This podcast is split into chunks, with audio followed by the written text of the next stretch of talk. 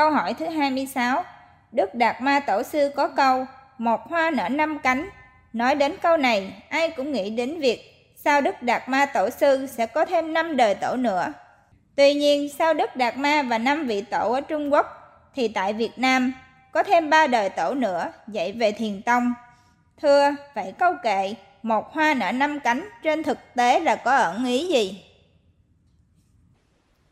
Một hoa nở ra năm cánh có hai ý. Ý một, một tổ truyền cho năm tổ nữa, còn vị tổ Việt Nam không được truyền thiền nên không tính vào dòng chảy mạch nguồn thiền tông được, mà Đức Phật xếp vào ba vị tổ thực hiện. Vì vậy, nơi phổ biến thiền tông không an ổn là vậy.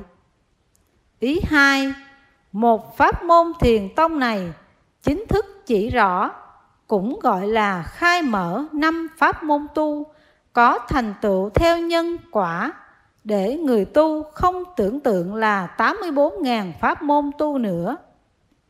Thiền tông đạo Phật ra đời có hai nhiệm vụ. Một, để chuẩn hóa lại đạo Phật. Hai, để cứu trái đất và loài người không bị diệt vong sớm hơn chu kỳ thành trụ hoại.